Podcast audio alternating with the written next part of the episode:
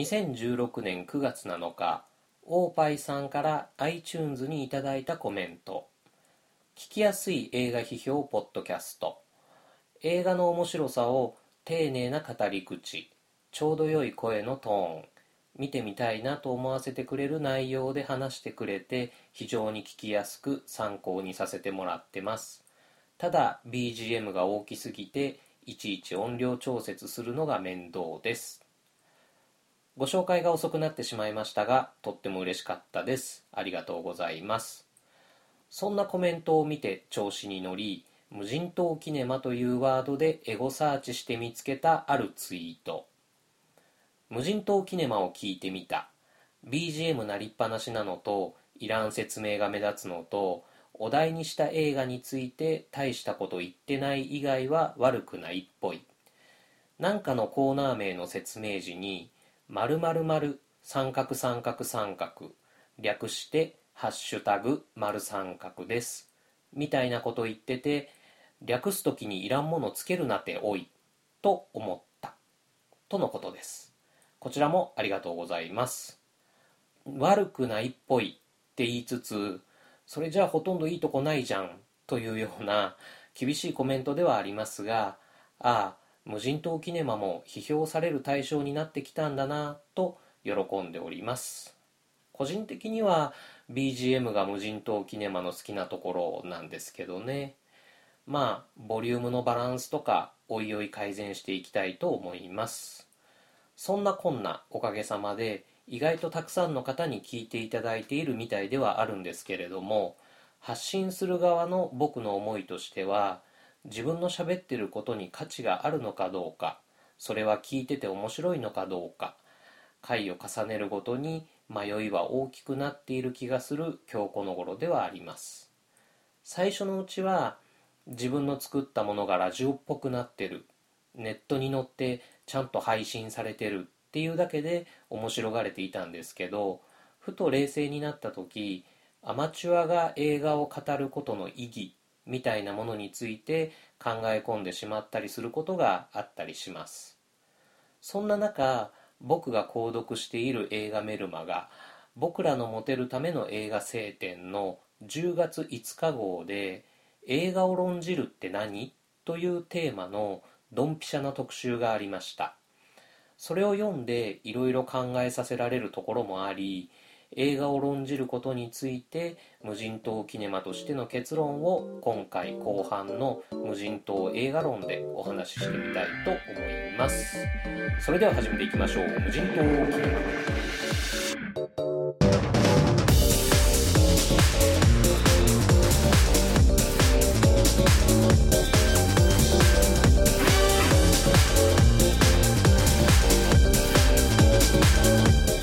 無人島キネマポッドキャスト版クルーズにじゅうに、レビュー、高慢と偏見とゾンビ、無人島映画論だいはちかい、アマチュア映画批評論は牛田智之のご案内でお送りします。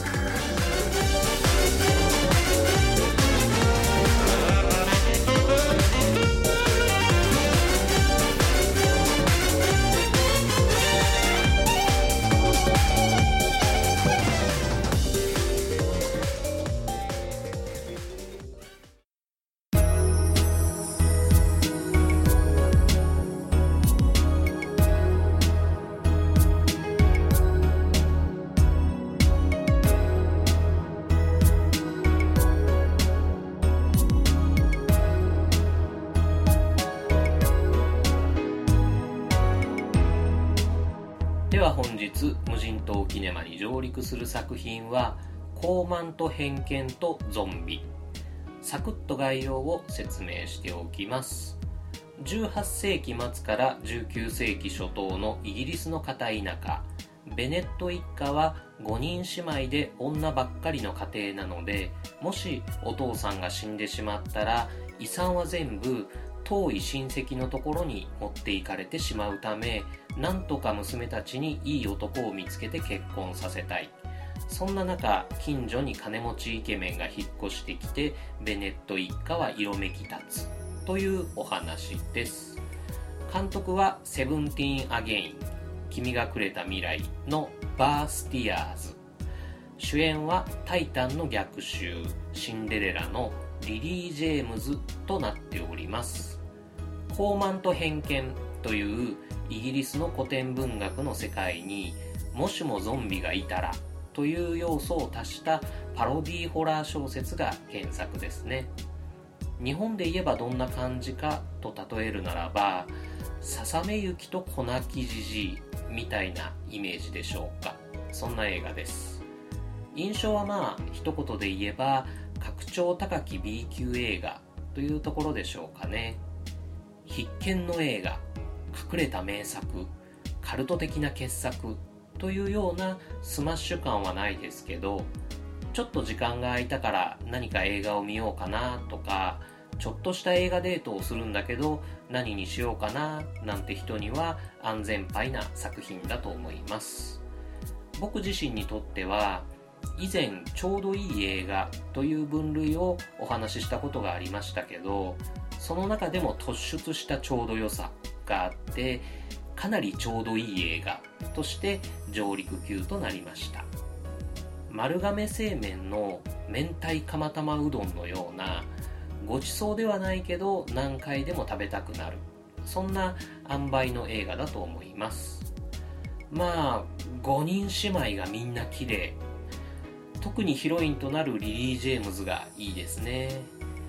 ごにんの美少女がキャッキャしてるのを眺めてるだけでも映画館に足を運ぶ価値はあると思うんですけど、そんな美少女たちが中国の少林寺とか日本の京都で身につけたカンフーを駆使してゾンビをやっつけるっていう場面がすごく楽しくて良かったです。ごにん姉妹のアクションはもうちょっと見たかった、ちょっと物足りないなっていうくらいでしたね。傲慢と偏見とゾンビというタイトルから、例えばゾンビが下層階級の民衆のメタファーで上流階級の人たちの傲慢さとか偏見とかを風刺するようなお話なのかなとか、またはその恋物語の中で好きになった相手がゾンビになってしまったことについて登場人物が苦悩するとか、そういう文学的なちょっと良さげな話なのかなという先入観を持っていたんですけれども、蓋を開けてみればゾンビはただのゾンビでした。ただやっつけられる存在としてのゾンビですね。やっつける手段としての少林寺のカンフーとか日本刀とかも隠し味としてのボンクラさを漂わせていて、親しみを持てるエンターテインメント作品になっていました。怖がらせるためのゾンビではなかったからか、グロい描写はほぼ全くないのでデートムービーとしてもおすすめです。逆にホラー的な怖さを期待して見に行くとほぼ全く面白くないんじゃないかなっていうふうにも思いますね。お話全体としてはごひゃくじゅっページの原作をひゃくはちふん、頑張ってまとめたんだなという感じはありますけど、ところどころ描き方というか編集が雑だなと思ってしまったところはありましたね。あれ、この件についての結論ってもう出てたのとか、え、何がどうなって今こうなってるのとか、一セリフ足してくれればスムーズだったのにとか、ワンショット足してくれれば分かりやすかったのにという点はいくつか見受けられましたね。ですけれども、なぜかそんなことは許せてしまう、ちょうどいい面白さとちょうどいいゆるさのある映画でした。というわけで、傲慢と偏見とゾンビ、無人島キネマに上陸です。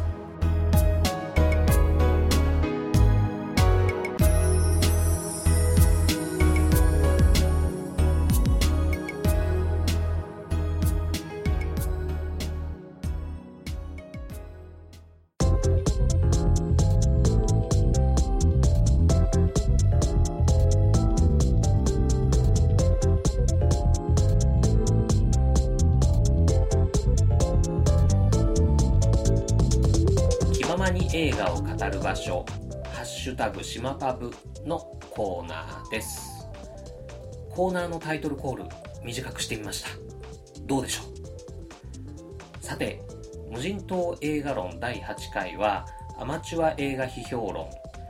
僕たちアマチュアが映画を論じるっていうのはどういうことかというお話です。映画ブログも書いてないし、映画ポッドキャストもやってないから自分には関係ないと思う方もいらっしゃるかもしれませんが、 エスエヌエス でつぶやいたり仲間同士で映画について語ることまで含めての映画を論じるというお話として聞いていただければと思います。論点はみっつ。ひとつめは批評と感想の違いについて、ふたつめはプロとアマチュアの違いについて、みっつめは批評の主体と客体について、そして結論として僕はなぜ映画を論じるのかについてお話ししていきたいと思います。まず批評と感想の違いについて。よく見かけるケースとしては、そんな感情的なレビューは批評の域に達していない、感想レベルだっていうようなお話とか、あくまで私が言うのは感想であって、批評なんて大それたものではありませんというようなニュアンスの使い方ですね。つまり、批評とは感想よりも上にある概念であって、豊富な知識や経験に裏付けされた立派な論説、そして感想とは立派なものではない代わりに自由に思ったままのことを発言することができるというようなイメージでしょうか。まあ言葉の定義を厳密にやろうとすると窮屈な話になってしまいますが、批評とは何かっていうことを感想という言葉を起点にして考えてみたいと思います。単純に辞書的な言葉の意味としてはどうでしょう。批評という単語を言葉ンクで検索してみると、体験を意識に再現して対象化し、ある基準に基づいてそれに価値判断を下すこと、この判断には基準そのものの検討も含まれると定義されています。映画に当てはめて解釈してみると、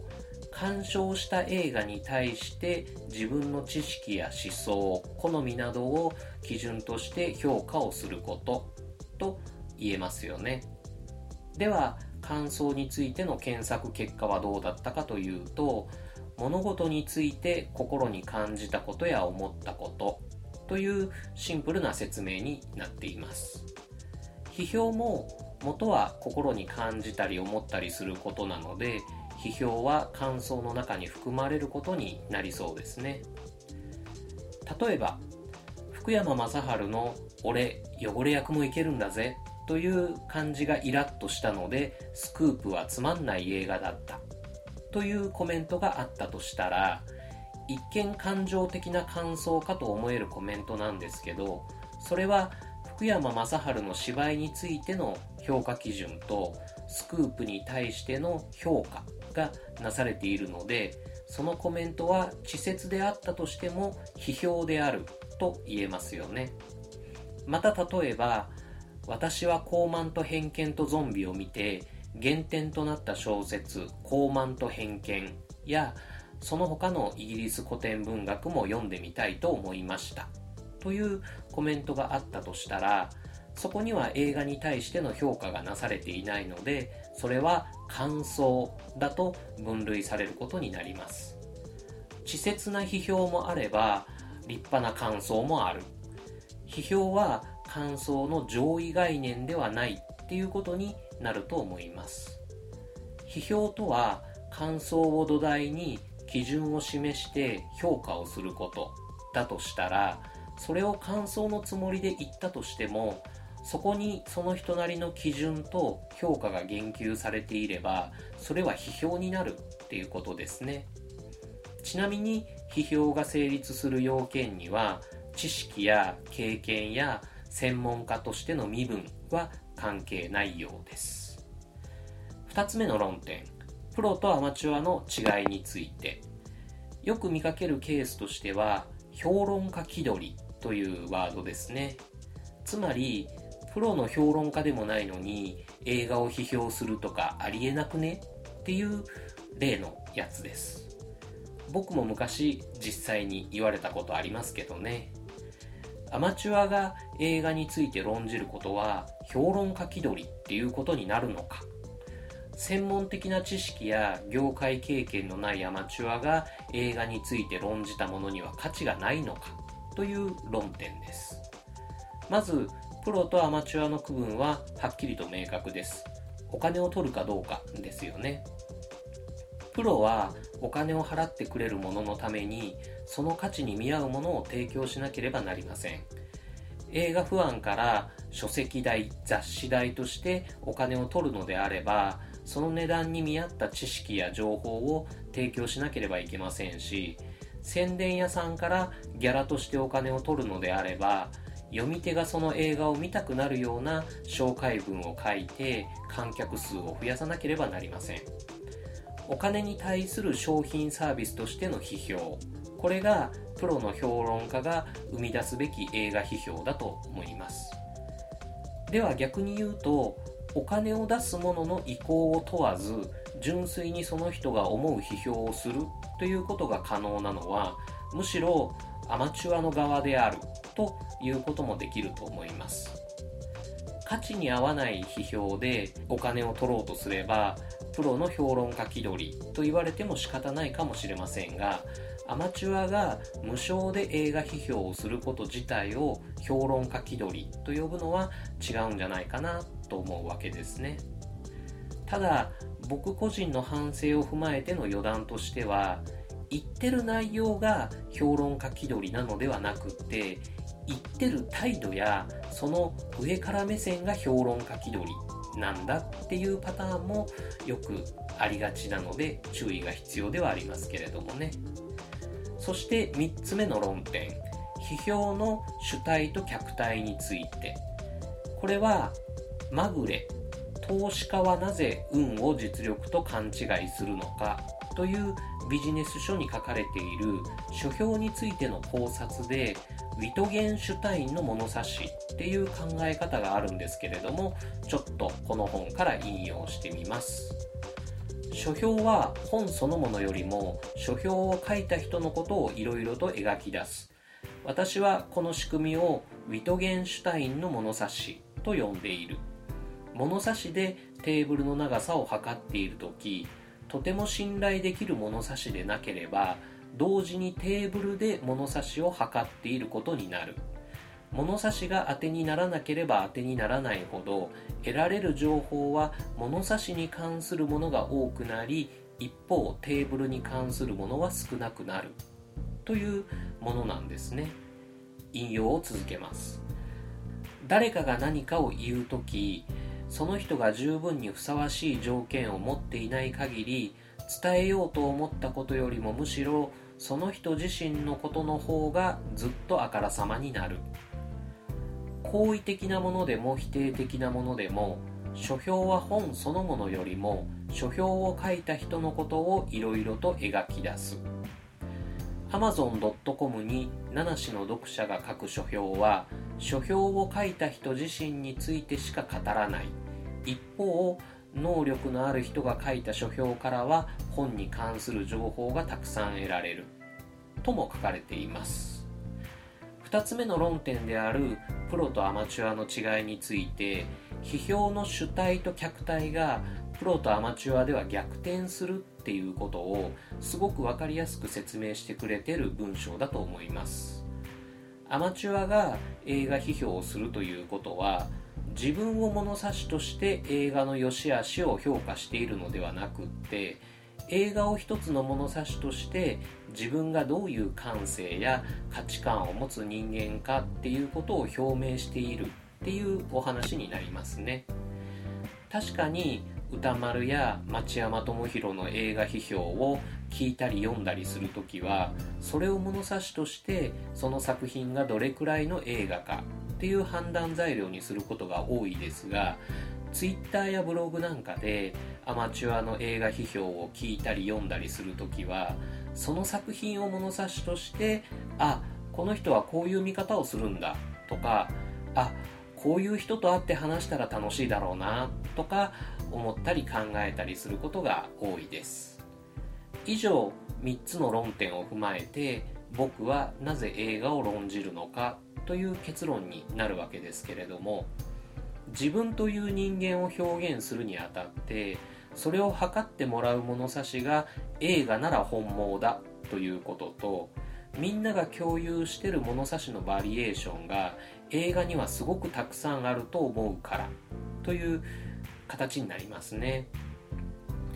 牛田はこういう物事に対してはこういう見方をするんだとか、牛田はこういう時に感動してこういうことを嫌がるんだとか、そういう価値観を周りの人に理解してもらうためには、映画っていうのはものすごく多機能で精度の高い物差しになると僕は思うんですね。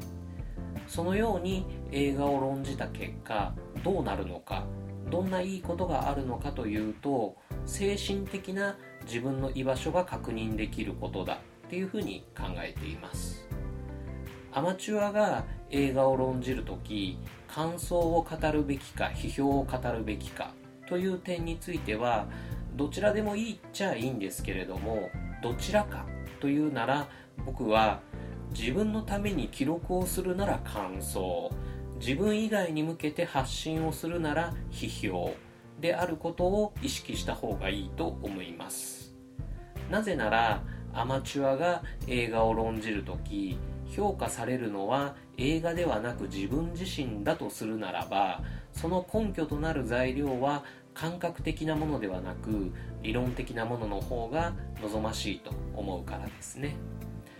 僕、牛田智之は無人島キネマを通して映画批評をやっていますということになりますが、それはやっていることが難しいのではなくて、やっていることを指し示す批評という言葉がぼんやりと硬くて難しそうなだけなんじゃないかなということが少し分かってきました。だから映画を好きな人は批評という言葉を恐れずにどんどん発信していけば、自分を正確に理解してくれる人たちの中に自分の精神的な居場所を確認できるんじゃないかなと思います。そしてその先に、ああ、あの牛田がそう言うんだったらきっとその映画はそういう感じなんだろうなというふうに、牛田を物差しとして映画を見てみようと思ったり、牛田をきっかけとして映画とつながってみようと思う人がいたとしたら、僕はその人にとっては映画評論家であるということなんだろうなと思います。というわけで、無人島映画論だいはちかいは映画批評論。オープニングでご紹介したメルマガ、僕らのモテるための映画聖典。名前がちょっとあれなのでなかなか紹介しづらい部分はあるんですけれども、中身は結構な読み応えです。映画を論じることそのものについて興味を持たれた方は、購読初月は無料とのことなので、一度試しに読んでみるといいんじゃないかなと思います。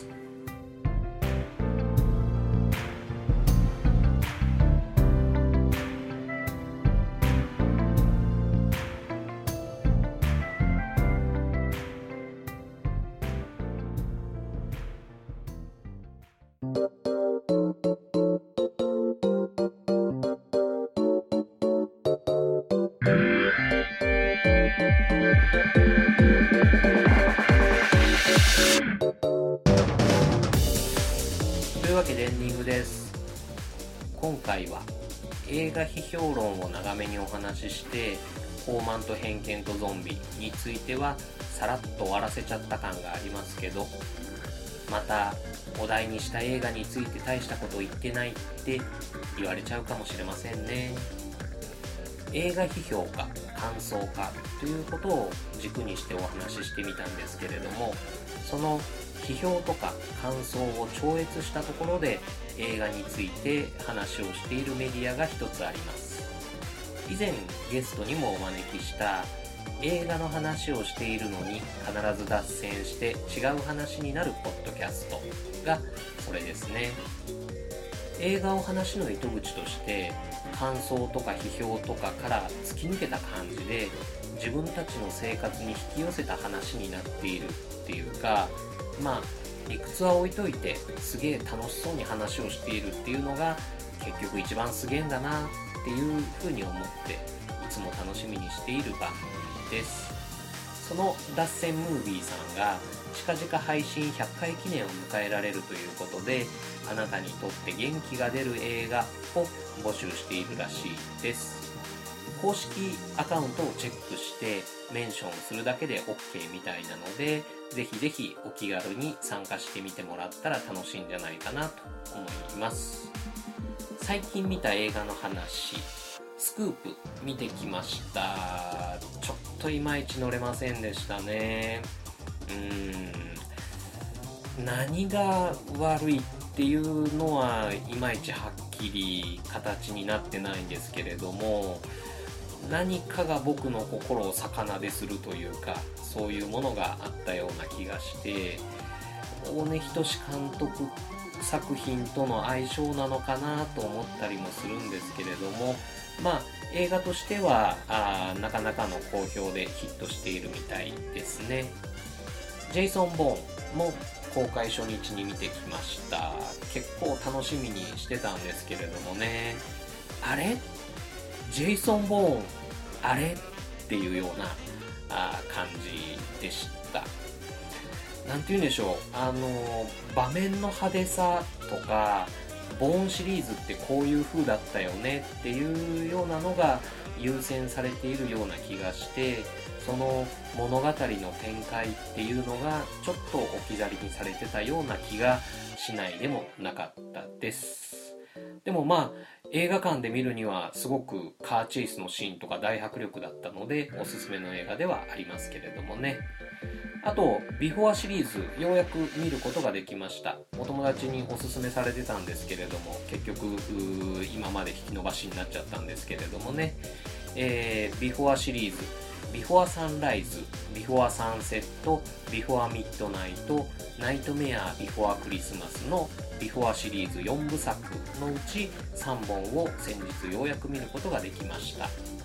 もう超あるあるだったし、超良かったですね。いろいろ思うところがありました。